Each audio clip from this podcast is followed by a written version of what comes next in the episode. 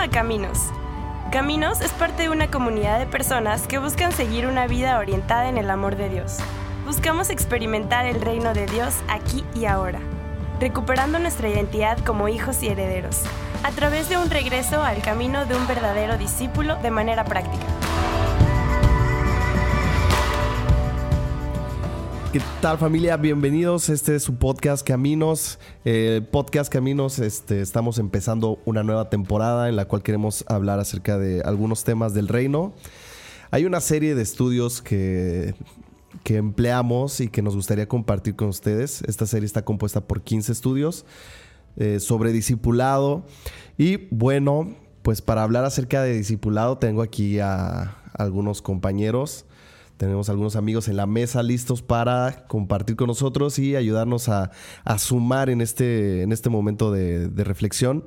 Así que miren, sin más les voy a ir presentando aquí rapidito a toda la alineación. Aquí tenemos por la banda derecha, tenemos a nuestro amigo Kenneth.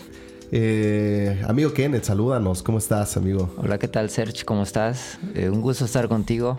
No, pues bienvenido. Estamos en tu estado, de hecho, así que bienvenido debería ser yo. Muchas gracias. Kenneth, ¿a qué te dedicas? Cuéntanos rápidamente. Bueno, Serge, profesionalmente soy licenciado en fisioterapia y rehabilitación física. Y pues desde hace 2 años estamos trabajando con Caro aquí en el grupo de Latitud. Ok, aquí en... hasta Tuxtla, así que ya saben, si quieren venir a Tuxtla, Chiapas, acá en México van a encontrar un grupo, ¿verdad? ¿Ustedes más o menos en qué zona se reúnen? Pues hemos cambiado las ubicaciones, más por esto de la pandemia. Ahorita estamos ubicados en el lado sur de Tuxtla, es calle Central y Libramiento Sur. Así que, pues, están invitados, sí. Y si no, pues comuníquense con nosotros. Ya saben que en Chiapas van a encontrar gente, ¿vale? Pero también tenemos aquí en la alineación a Sam que nos acompaña desde Guadalajara. ¿Cómo te va, Sam? Pues mucho gusto para todos. Desafortunadamente ahora no traigo una voz tan buena como acostumbro, pero estoy muy feliz, contento, yo creo, de poder acompañarlos, porque curiosamente venimos hasta Chiapas para poder acompañarlos y sobre todo para compartir parte de la experiencia como familia que tenemos en el grupo. Y pues más que nada yo creo que lo interesante de eso es que pues Dios nos une para poder platicar. Entonces yo muy feliz y contento, esperando que la voz regrese. Muy bien, pues sí, tuvimos un fin de semana tremendín. Así que bueno, también tenemos aquí a 3 personas más y se los voy a presentar de voladita, que son tremendos. Primero tenemos a la mismísima Caro, que ya desde cuando tenemos ganas, ¿no? de grabar el podcast Caminos, pero pues la geografía no nos había dado chance, amiga.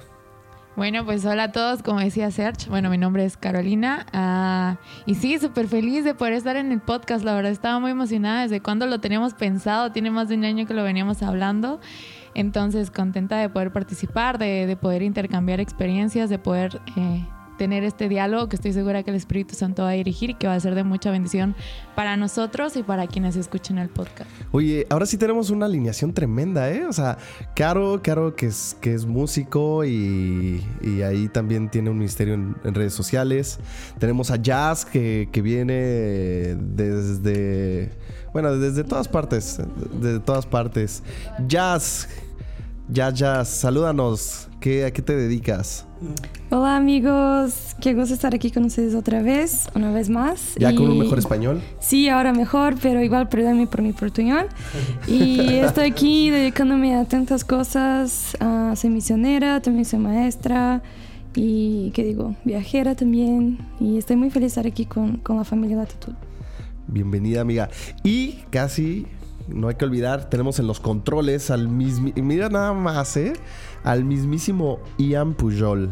Tremendo en los controles, ayudándonos. Y si ustedes no han escuchado a Ian, los invitamos a que entren ahí, busquen en Spotify, busquen Ian Pujol.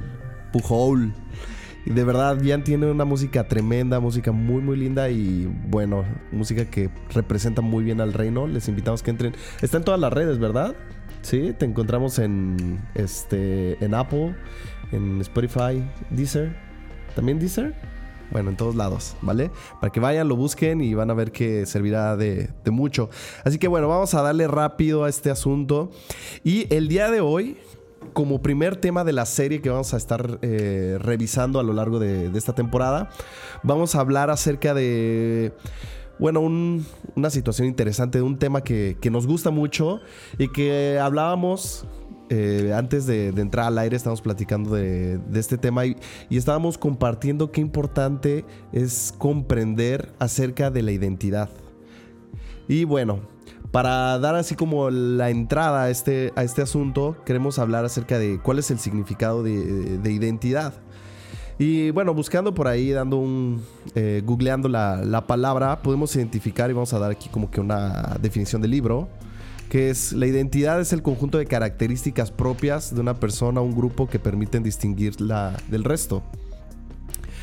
Pero podemos decir, en otras palabras, quizás más mundanamente, que la identidad es lo que nos caracteriza, ¿no? Quiénes somos, qué nos gusta, qué queremos ser, qué queremos hacer y demás.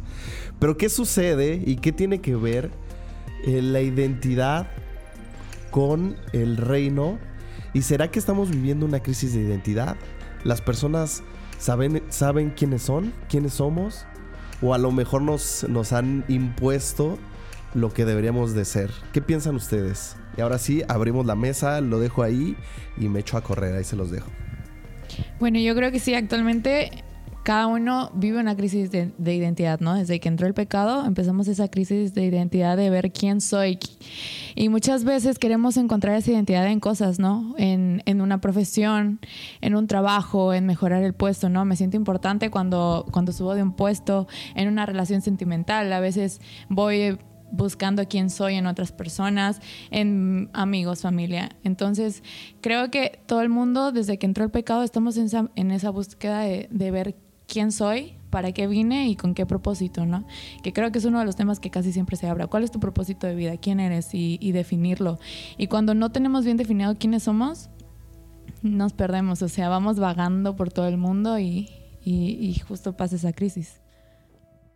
Dale, ¿qué piensa usted? Vale, está en su podcast, señor. Gracias. Yo pienso también, para ampliar un poquito la definición de lo que es identidad, pienso que aparte de una característica emocional, pues son características físicas, ¿no? Alto, chaparrito, gordito, flaquito, todo eso va conformando pues tu identidad como persona. Gordito y todo. Voltea a ver a Serge. Vale, bro.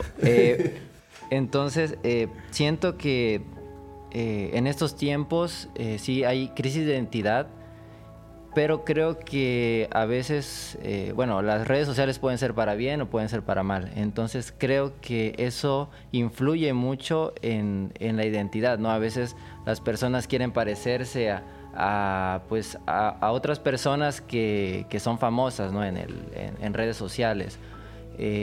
También tiene mucho que ver el hecho de las cosas que más visitamos y que más buscamos. Entre más repetimos las cosas, más nos parecemos a estas.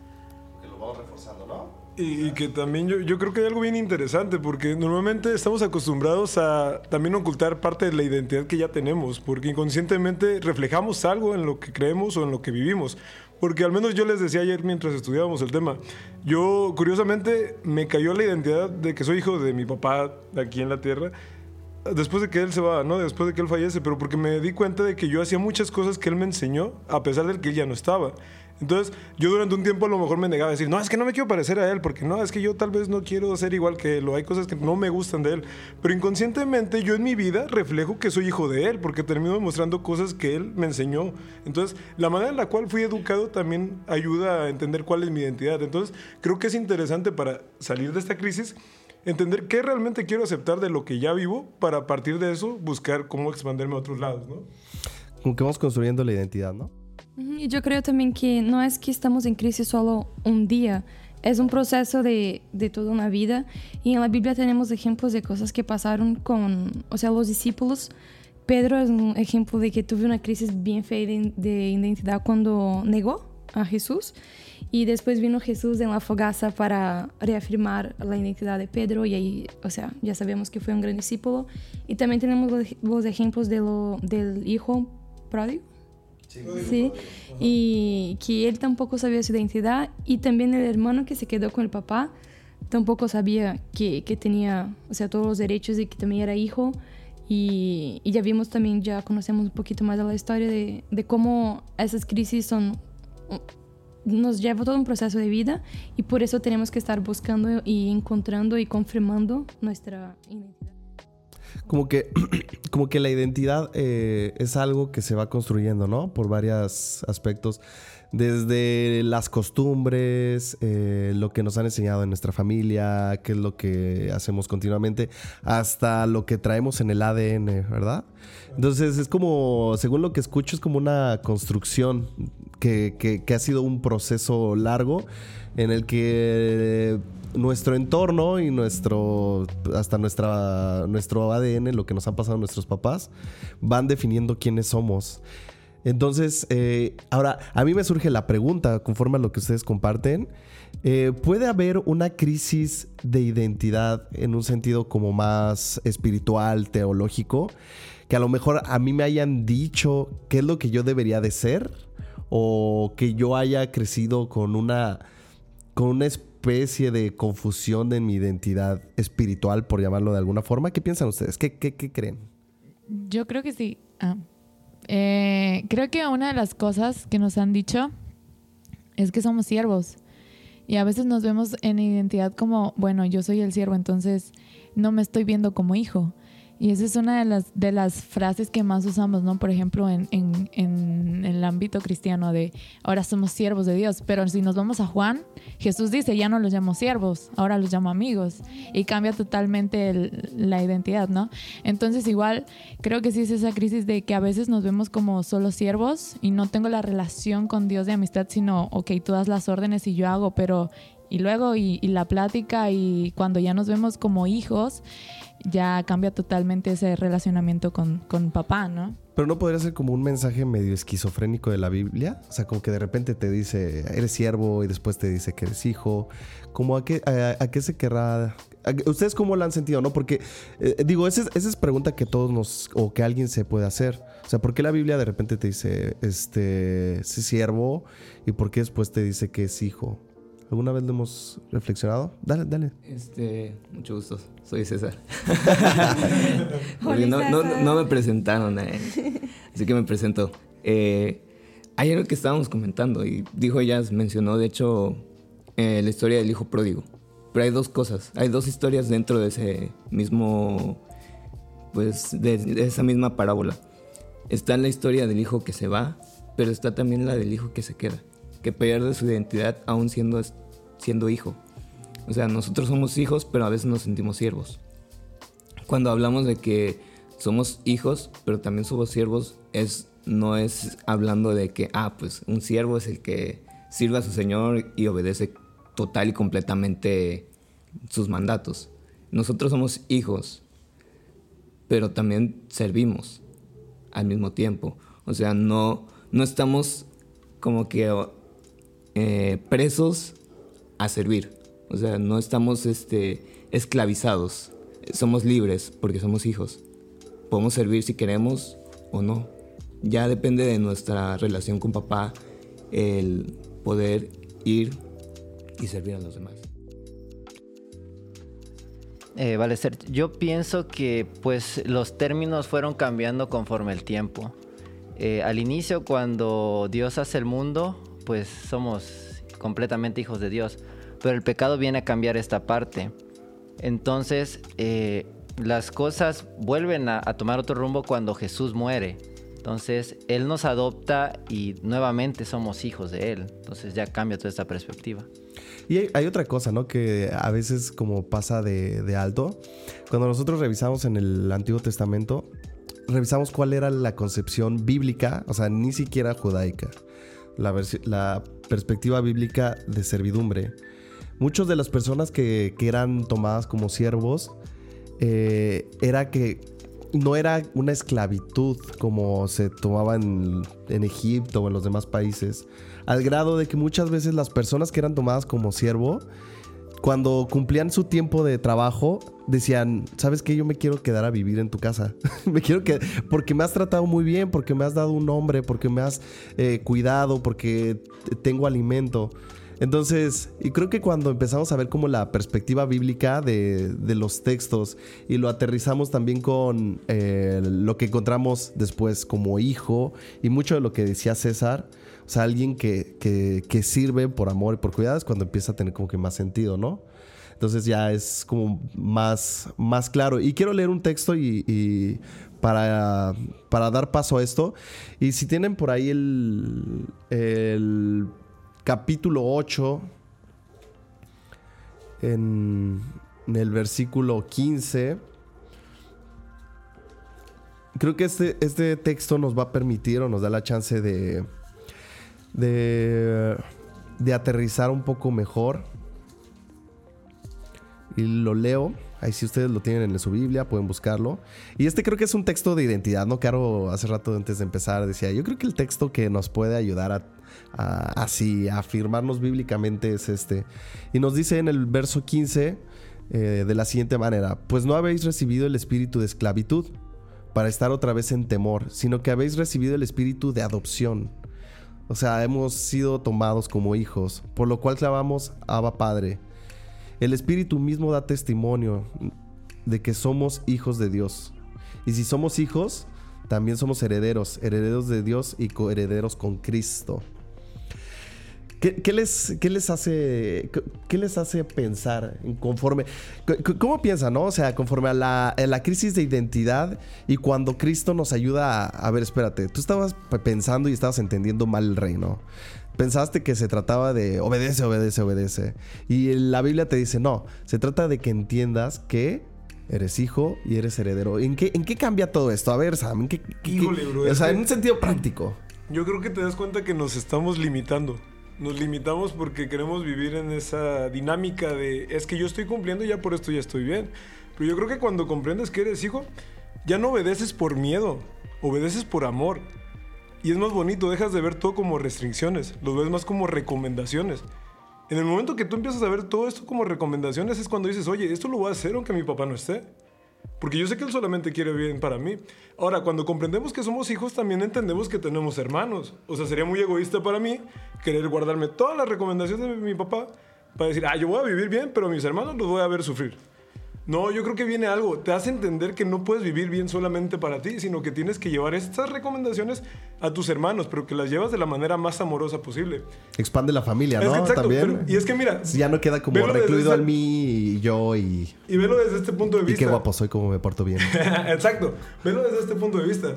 A lo mejor para un padre puede ser un poquito complicado llegar a tu hermano porque tal vez no tienen una buena relación. Uh-huh. A lo mejor no se conocen.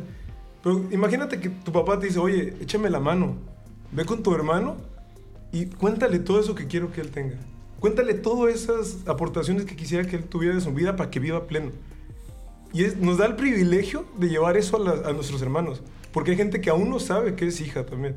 Entonces nos dice, oye, todo esto que te digo, te lo doy con todo el amor, pero no te lo guardes.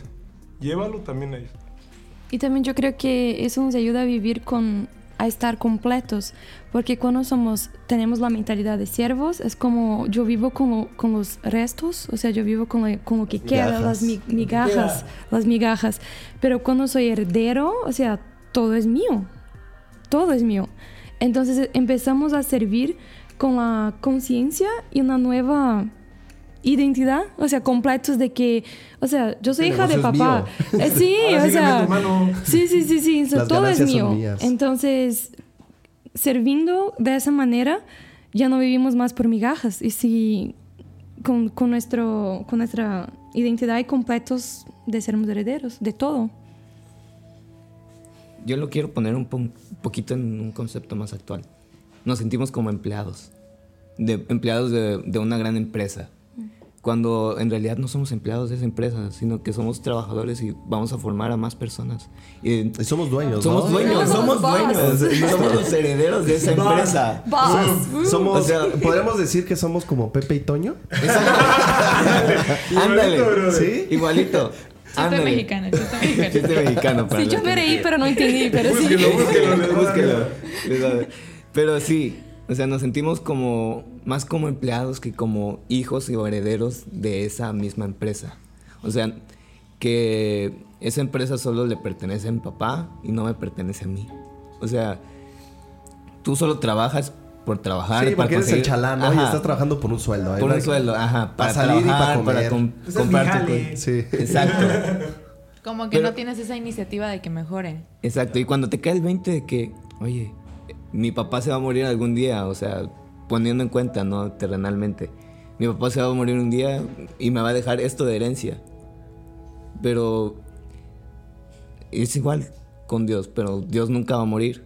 Pero sin embargo, la empresa también nos pertenece. Y de nosotros depende que esa empresa crezca. Claro, porque es la herencia, ¿no? O sea, eres heredero, es tuyo. Oye, y fíjate, yo creo que tomando el ejemplo de César, hay algo bien interesante. Actualmente yo con mis hermanos tenemos un ejemplo similar. O sea, hay un negocio con mi papá, nunca nos metimos, fallece, nos metemos. Y al menos a mí me cayó el 20, ¿no? Decir, oye, nunca metí mano cuando él estuvo. Pero hay algo bien bonito. Te das cuenta que todos estos beneficios de las empresas no son solamente para ti y para tus hermanos, sino que puede llegar a más gente que también es de beneficio, que son la gente que trabaja con nosotros. Es como, o sea, ahorita que ustedes lo plantean así, es como, oye, si las facturas no se cobran, yo pierdo, ¿sabes? Ajá. O sea, no es de que, o sea, cuando eres empleado es, pues ya si se pierde, pues es del patrón, ¿no? Pues ya es su lana. Pero cuando empiezas a verte como heredero, dices, oye, si la empresa pierde, yo pierdo. Si el reino no se expande, yo pierdo, yo sufro y los que están alrededor de mí también pierden. Claro, iba a visión, ¿no? Por ejemplo, voy a poner más sucursales porque quiero ganar más. Sí. Entonces ya no me quedo solo con un lugar. Bueno, aquí trabajo, aquí gano y aquí me quedo. No, soy dueño y quiero que esto se expanda y necesito más dinero, necesito más recursos y lo ves a futuro, ¿no? Le ves visión, no el momento nada más. Sí, no estás como... Creo que todos hemos trabajado, ¿no? En algún empleo, quizás como un McDonald's o algo así. Y en el que llegas y... Bueno, pero un empleo donde te dan un tipo de inducción. Y cuando te dan la inducción te enseñan las reglas de la empresa.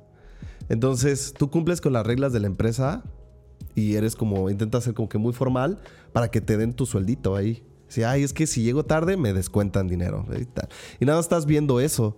Pero cuando ya llegas a ser dueño lo ves diferente. Ya no estás nada más para cumplir con esas reglitas. Estás para ir a algo más profundo, más allá. O sea, este negocio es mío. Y a veces así lo hacemos con los mandamientos, ¿no? O con nuestra vida. No, nada más voy a cumplir estas reglitas y ya. Pero no te has sentido parte y dueño de todo el negocio, ¿no? De todo el reino. Que estábamos hablando justo ayer con Sammy, ¿no? Que a veces cuando solo llegamos me siento cumplo y listo ya, por ejemplo, en la iglesia. Pero cuando tú ya eres parte de... También hay pérdidas, o sea, también hay sufrimientos. Decíamos que, por ejemplo, porque emprendedores, ¿no? Cuando emprendes y estás empezando, muchas veces inviertes muchísimo más de lo que ganas. Mucho tiempo después empiezas a ver las ganancias, ¿no? Pero es chido como... Es padre, es bacán. Para los que nos escuchan en otros lados... el poder participar de eso, ¿no? De, bueno, ahora me toca esto, me toca el otro, ya no solo llego a recibir la ganancia, sino me toca participar también, tal vez en esas pérdidas y me hacen más parte de y comprometerme más con eso. Yo creo que viene algo más interesante todavía, bueno. Dejas de buscar trabajar para ganar dinero para ti. Y es algo que a mí me cuesta entender hoy en día. Y es algo que mis hermanos me dicen, es que, a ver, entiende, si tenemos dinero no es para nosotros, es para la gente que trabaja con nosotros, porque ellos tienen familia, ellos también tienen necesidades. En el momento que ellos estén plenos, ahí sí pensamos en nosotros. Yo creo que lo mismo pasa aquí. Nos dicen, oigan, trabajen, sean felices, pero no solamente busquen su felicidad, no solamente busquen sus beneficios, porque si lo hacen, se les va a caer. Empiecen a buscar cómo llevarlo a más gente, que entre el servir a las demás personas. No limitarlo solo a nosotros, nuestra familia o nuestros amigos, sino ir por todas esas personas que aún no lo saben. Claro, porque no es meramente... O sea, el objetivo del reino no es meramente lucrativo. O sea, VIP. Lo que sí buscamos es expandirlo, ¿no? Pero no necesariamente es que vayas a ganar o retribuirte como económicamente, ¿verdad? Muchas, eso es como que un ejemplo, ¿no? Muchas veces vamos a perder más de que ganar y muchas veces no vamos a ver los resultados con nuestros propios ojos, pero ya cuando Jesús regrese, ahí tendremos ahí vamos a entender todo, pero es mucho más, bueno, de mi experiencia y lo que leo en la Biblia, es mucho más pérdida de que ganancia. En sentido humano, ¿no? Es una inversión a largo plazo. Sí. O sea, porque ganancia... tu ganancias son celestiales, ¿no? Exacto. O sea, tienes gozo, paz, benignidad, bondad. Todo eso empieza... Que, bueno, llamamos de frutos del Espíritu, ¿no? Pero empiezas a ganar en cosas que antes no dabas valor. O que muchas veces no damos valor. Decía, voy a ganar gozo, paz, paciencia, benignidad, bondad. No quiero entrar en... siempre busqué en mi vida. Pero Dios va reformateando el corazón, ¿no? Claro. O sea, para encontrar las cosas que, según la Biblia, tienen más valor. Y es que, bueno, perdón, no sabía si ibas a hablar, Kenneth, lo lamento. Es que soy muy entrometido. Yo creo que pasa algo interesante. Viene el cambio en nuestra mente, que es algo que veremos más adelante, pero es cuando cobra sentido lo de es un reino al revés. Porque lo que vivimos aquí es como, ¿cómo te vas a preocupar más por estar tranquilo, por tener paz, por tener amor, por compartirlo con la gente, que por ganar dinero? O sea, ¿qué sentido tiene si para eso venimos, no? Y yo creo que justamente Dios va haciendo esa transformación en nosotros. Nos va diciendo, oye... Qué padre está todo esto, qué bonito es ganar dinero, irte de viaje, obtener todo lo que quieras. Pero lo más bonito es que eres mi familia.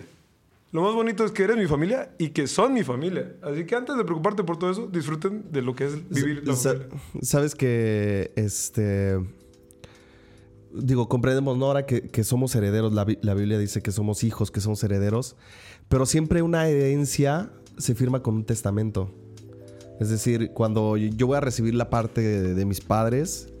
mis padres tuvieron que haber firmado un papel. Y si no está ese papel, bueno, por lo menos en México es un show, es un problema. Pero lo que me gusta pensar es que la cuestión del reino es algo así. O sea, si es que llegamos a tener la duda de decir, pero ¿sí será que puedo heredar? Pues el testamento que se firmó fue la muerte de Jesús. O sea, Jesús fue la firma del testamento de heredo esto a mi familia.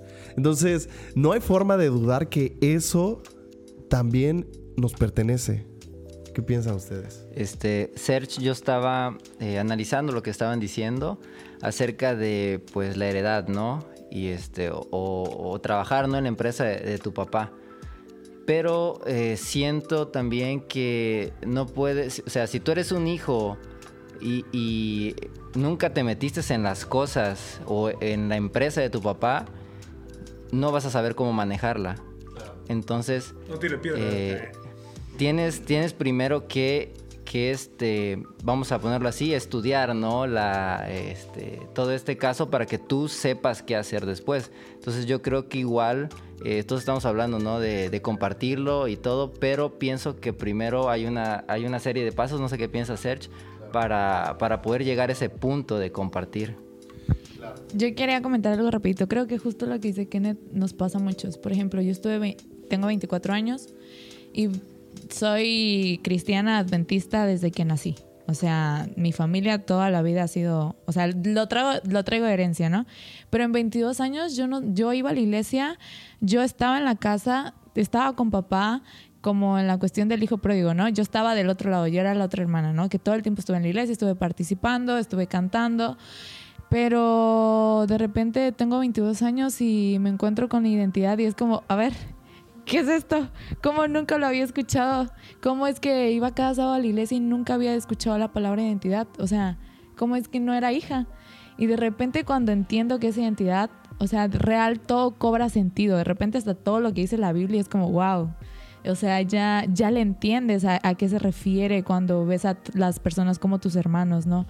Cuando tienes que ser empático con el dolor. Entonces, creo que muchos estamos en ese caso como Kenneth, ¿no? El papá tiene la empresa... Pero no sabemos cómo funciona. Ajá. Cómo funcionan los negocios. Y de repente cuando ya entras es como, mira, esto era así. Y resulta que no era tan fácil, ajá, ¿no? Ajá. O qué genial, ¿no? Yo quería traer otro punto porque yo no nací en la iglesia. Y estaba ya hasta mis 21 años, pero haciendo de todo. Pero también pensando en el ejemplo de la empresa, yo creo que podemos también estar trabajando a full en la empresa, pero no conocemos a papá. es muy fuerte. O sea, estoy trabajando, estoy haciendo todo, pero aquí en la empresa, pero llego en la casa y no sé qué hablar con el papá, no tengo un relacionamiento con él. Entonces también creo que se puede ir hasta el otro extremo. Por eso tenemos los tres. Y bueno, disculpa que me meto otra vez. Yo creo que hay una parábola que ayuda también a entender esta parte, ¿no? Muchas veces, como decía Caro, conocemos lo que tenemos que hacer, pero no lo hacemos. Y en cambio hay gente que no lo sabe, pero lo hace. Y es la parábola que viene en Mateo 21, 28. Se los leo rapidito, dice: había un hombre que tenía 2 hijos. Se dirigió al primero y le pidió: hijo, ve a trabajar hoy en el viñedo. El hijo le contestó: no quiero, pero... Después de contestarle, dice que se arrepintió y fue a trabajar. Luego le dijo a su otro hijo: oye, ve al viñedo. Dice que su otro hijo le contestó: no, sí, yo sí voy. Y no fue.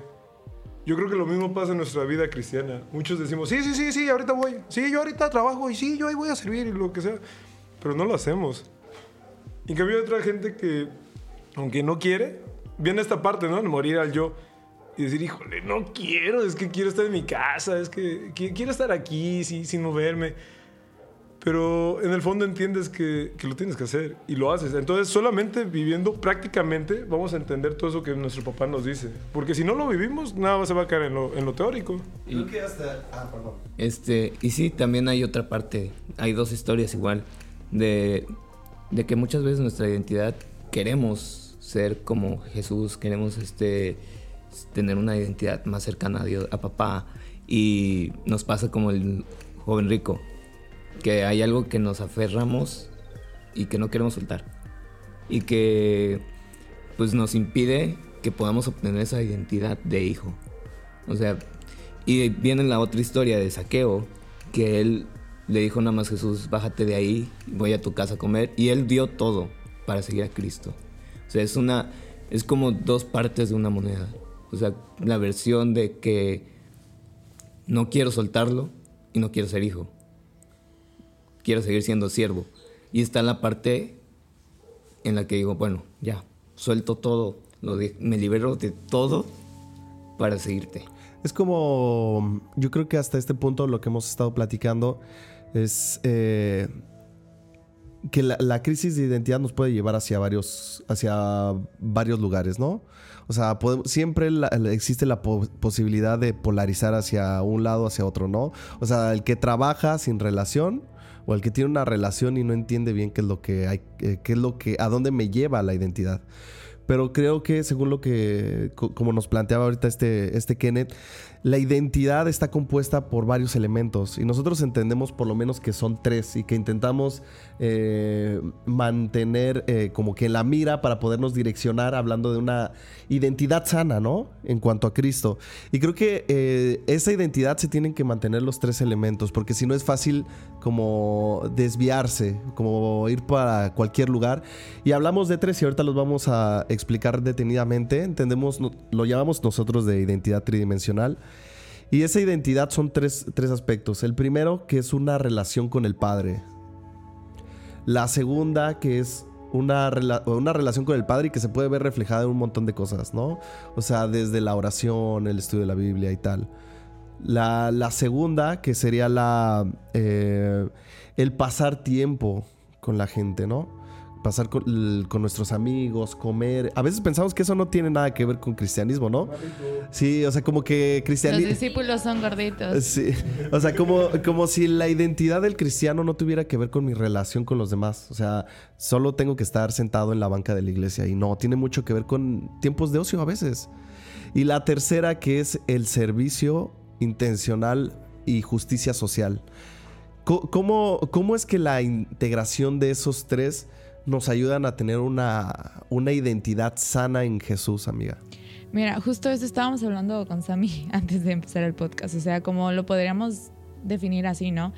El punto número 1, que es el vertical, que es nuestra relación con Dios, sería en donde encontramos identidad, ¿no? O sea, justo tenemos esa crisis de identidad, queremos ver quién soy. Llego a Dios y ahí descubro quién soy, ¿no? ¿Quién dices quién soy? Ajá, hay una canción que me gusta que dice: yo soy lo que Dios piensa que yo soy, ¿no? Y de repente, por consecuencia del punto 1, paso al punto 2, que es donde afirmo mi identidad. en la comunidad yo afirmo quién soy. O sea, estábamos hablando con Jazz igual de una frase que decía que no tengo que hacer nada para demostrar quién soy, pero tengo que hacer todo para que las personas vean quién soy. Entonces, justo en la comunidad es donde yo afirmo esa identidad de que, ok, soy hijos, todos son mis hermanos, ahora amo a todos, ¿no? Y los veo a todos por igual. Es curioso que cuando yo afirmo mi identidad, ayudo a afirmar al que está enfrente la suya, ¿no? Porque nunca se acerca solo de nosotros. No, o sea, no soy yo. No se acerca de nosotros. Ajá. Y el tercer punto, que es el transversal, que es la vida en misión, es donde yo vivo mi identidad. Uh-huh. Entonces es encontrar, afirmar y vivir nuestra identidad. De esos tres puntos, ¿no? Siempre van de la mano. Claro, a mí me parece bien bonito y bien interesante, porque a veces uno de nuestros problemas es que podemos como enfocarnos en uno o dos, pero creo que aquí es bien importante mantener a los tres equilibrados, intentar como empujar los tres al mismo tiempo. A mí me han dicho alguna vez, pues es que yo ya he hecho ¿no? O yo ya hacía aquel. Y a veces la diferencia radica en empujar los tres aspectos al mismo tiempo, porque solo cuando están los tres aspectos al mismo tiempo es que caen muchos 20, ¿no? Yo quería comentar, en mi experiencia propia, yo regresé a la iglesia a los 22 años. Yo también soy adventista de nacimiento, pero pues por una otra cosa... Exactamente. Y resulta que cuando yo entro a la iglesia, pues empiezo a trabajar con los clubes, ¿no? Y ahí echándole ganas y todo. Sin embargo, yo no tenía la relación con Dios, yo no tenía la intimidad. Yo ya estaba en el punto 3, que es la misión. Entonces, la verdad fue bastante difícil y al final de cuentas terminé saliéndome otra vez de la iglesia. Entonces, lo que yo les decía y les comentaba al inicio, que, bueno, nosotros lo conocemos, tú, Serge, también sabrás de eso, de la neuroplasticidad, ¿no? Mientras más vas repitiendo las cosas, te vas adaptando a eso. Entonces, el hecho de que tú pases tiempo con Dios te va cambiando en tu forma de ser, en tu forma de trabajar. Entonces, creo que es la base fundamental. Cuando trabajamos aquí con los chicos, yo les digo... en la Biblia nosotros encontramos un ejemplo importante, que es Jesús. Jesús, dice la Biblia, que él se levantaba de mañana y se iba a orar a un lugar desierto o a un lugar solitario. Entonces, él tiene el punto número 1. El punto número 2, él comía con sus discípulos. Lo llamaban de comilón, ¿no? Y bebedores. Ah, te la pasas de fiesta. Entonces, Jesús hacía milagros incluso con los alimentos, ¿no? Entonces, él tenía el segundo. Y número 3, él estaba en misión, él estaba predicando. Entonces, ese ejemplo... Y sanando, ¿no? Las heridas de la gente. Exactamente. Entonces, creo que estos tres puntos son fundamentales para poder tener una identidad. ¿Y cómo pueden venir como, por decirlo de alguna forma, aberraciones, ¿no? En el evangelio, cuando empiezan a faltar alguno u otro. O sea, si eres puedes estar súper enfocado en la misión, en pasar tiempo en comunidad, pero si no pasa el tiempo con Jesús, va a ser una comunidad dirigida hacia no sé dónde. O sea, porque no está la palabra. O puedes tener una comunidad extremadamente lectora de la Biblia, pero que nunca pasa tiempo con la comunidad y es vacía y fría, ¿no? Entonces surgen aberraciones del evangelio ahí. Creo que parte justo de esta identidad y de herencia que tenemos de papá es el hacer buenas obras. O sea, veo a alguien sufrir y por más duro que pueda ser mi corazón, de alguna forma me nace el ayudar, ¿no? Pero pasa que cuando no estoy, por ejemplo, puedo estar viviendo la misión, puedo estar en el punto transversal, porque hay muchas personas que no conocen de Dios, pero tienen esa característica del carácter de papá, ¿no? Pero igual el propósito, el para qué lo hago, ¿no? Porque cuando a veces yo hago una buena acción, se siente bien ayudar a los otros. Pero a veces puedo llegar a ayudar a los otros porque quiero estarme sintiendo bien, ¿no? Ajá, o para una foto, como decías a mí. Pero cuando yo entiendo cuál es mi identidad y lo hago porque tengo una relación con Dios, ajá, es porque justo eso, a eso iba. O sea, porque amo a las personas porque así soy. Porque aunque me lastimen sigo amando porque así soy, porque soy hijo. Porque ayudo porque así soy. Entonces, siempre cuando todo va de la mano, cuando nos separamos, podemos perder el foco del por qué hacemos las cosas y ahí empieza el orgullo y el egoísmo a nacer. Pero no viene rápidamente. Viene esta frase que he escuchado 800 veces, ¿no? Y que es, yo lo voy a hacer cuando me nazca, ¿no? Porque lo voy a hacer cuando me toque el corazón. Y no manches, o sea, si te quedas esperando al día que te nazca, al día que tú lo sientas, no, adiós. O sea, no lo hagas. Ese día no va a llegar, ¿verdad? Entonces, creo que tenemos que sacar esa confusión de lo voy a hacer cuando me nazca. Creo que tenemos que tener una convicción a través de la fe de qué es lo que hace la persona que es hijo, ¿no? También porque hablando del ejemplo de la empresa que estábamos en eso, la empresa va a seguir independiente de nosotros porque Dios es el dueño. Entonces la empresa va a estar ahí y no depende de nosotros. Pero hablando de que me nazca, ¿no? O sea, no tienes que nacer en tu corazón porque no depende de Serge o de mí o de nadie. Pero cuando entendemos nuestra identidad, es un privilegio. Y yo quiero tener un poquito mi testimonio también porque estoy aquí con la familia Latitud y eso me costó mi trabajo, mi acomodación y, o sea, todo que tenía de estabilidad aquí en México, que ya no es mi país, pero lo poquito que tenía de estabilidad ya lo perdí. Sí, ahora ya es mi casa, pero todavía... sí, todavía necesito un techo. Pero yo sé que no necesitaba hacer eso porque las cosas se dan con... Pero yo considero que es un privilegio perder tantas cosas para estar aquí haciendo eso y estar hablando con ustedes hoy. Y otro comentario es que si alguien está escuchando que no es de la iglesia, o sea, yo te entiendo. Hablamos mucho de conceptos de iglesia aquí, pero nada más continúa escuchando los podcasts que creo que no tienes que estar en una iglesia, no tienes que tener una religión para encontrar tu verdadera identidad, porque eso está en Dios. Entonces yo te entiendo, ya pasé por ese proceso y sigue con nosotros. Por ejemplo, hay un libro de la Biblia que habla completamente de identidad. Bueno, toda la Biblia habla de identidad, obviamente, pero hay un libro que a mí me encanta, que es el libro de Eclesiastes. Y este libro fue escrito por Salomón. Y antes de Eclesiastes está Proverbios. Pero entre ese lapso de tiempo, por así decirlo, entre Proverbios y Eclesiastes, Proverbios lo escribió cuando sus primeros años de vida, de rey Salomón. O sea, cuando Dios le pidió a Dios sabiduría y todo eso. Y Eclesiastes lo escribió al final de su vida. Y en ese lapso de tiempo de cuando fue rey y al final de ser rey, él se perdió su identidad. Hubo en un punto de su vida que él perdió su identidad. Y Eclesiastes es su reencuentro de identidad con el papá. Entonces, ahí hizo que Eclesiastes me encantara demasiado, porque nos habla de que nuestra identidad, a pesar de que todo aquí en esta tierra es toda una ilusión. O sea, es una ilusión, es vanidad básicamente. Pero cuando entendemos que en papá, en Cristo, en Dios, podemos obtener todo, todo vuelve a cuadrar. Las cosas son hechas nuevas. Exactamente. Yo creo que sería bueno igual leer unos versículos. Dale. Mátala, cábala. Ya como estábamos hablando sobre que en Dios encontramos nuestra identidad en el vertical, en el horizontal que estamos hablando de comunidad, me gustaría resaltar estos versículos que son que están en Juan 13, 34 y 35, que dice: este mandamiento nuevo les doy, que se amen los unos a los otros, así como yo los he amado. También ustedes deben amarse los unos a los otros. De este modo todos sabrán que son mis discípulos y se aman los unos a los otros.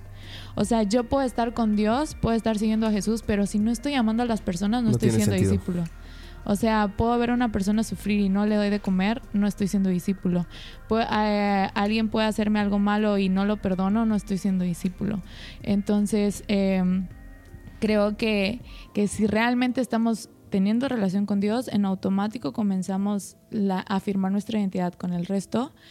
Y de ahí ya va esta vida en misión, ¿no? O sea, repito, todo va ligado. O sea, en cuestión de identidad, las tres cuestiones van ligadas. No podemos vivir una separada de la otra porque si no, no tiene sentido.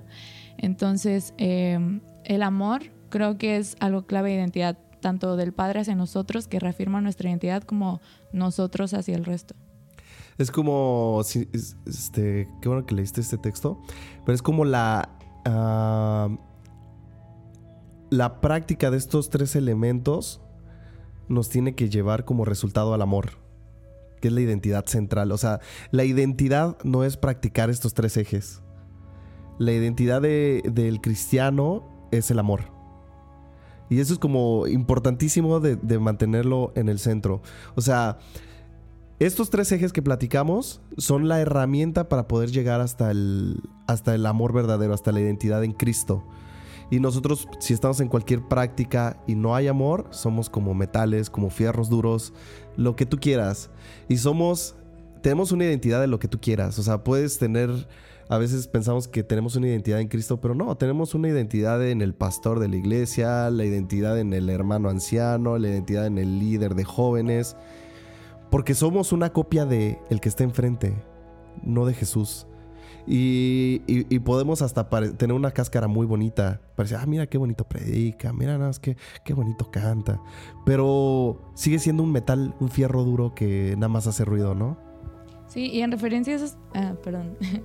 A esa... Hay una canción que me gusta mucho de Santiago Binavides que dice: sin amor las manos no ayudan a nadie.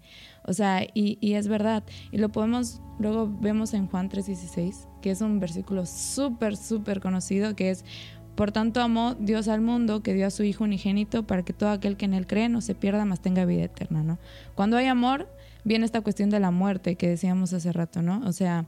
Puedo hacer cosas, pero si no tengo amor, entonces no estoy muriendo. Y el amor de papá fue tan grande que mandó al Hijo, ¿no? Y en una de las preguntas de justo este tema es: ¿qué tan grande es el amor de Dios? Y tan grande que mandó al Hijo. Y ahora creo que la pregunta sería: ¿qué tan grande es tu amor? O sea, ¿qué tan bien definida tienes tu identidad? ¿Y qué tan dispuesto estás a morir? Al yo. Para justo hacer las cosas con eso. Tu reino. Comercial, vayan a escucharla. Entonces, ¿qué tan dispuesto estás Gracias, producer, por esa canción. ¿Qué tan dispuesto estás a amar como Dios amó para entregar tu vida, ¿no? Por otros? Últimos comentarios, así, dos patadas. Híjole, dos patadas va a estar complicado, pero decirlo. 15 segundos. Ahí va, 15 ahí te va. Lo vamos a relacionar. 15 que nos deje la Ahí va la frase. Déjame leer. Dice así: la mayor novedad del Evangelio no es solamente que Dios nos amó, sino que nosotros podemos amar como Él nos amó. Yo creo que eso es lo importante. Recordar que no solamente es que nos amen, sino que ahora nosotros tenemos que amar también a los demás. Ok. En 15 segundos, mi buen Kenneth. Dale. Ya lleva cinco. Es que estaba leyendo. Ok, yo pienso que aparte de lo que vimos acerca del amor que leía esta Caro, yo pienso que un Dios tan grande, o sea, ¿qué podría buscar en nosotros, ¿no? Él es absolutamente dueño de todo. Entonces creo que tenemos que tomar esa identidad, tenemos que tomar... realmente tenemos que sentirnos parte, ¿no? de como hijos de Dios. Eso. Exactamente.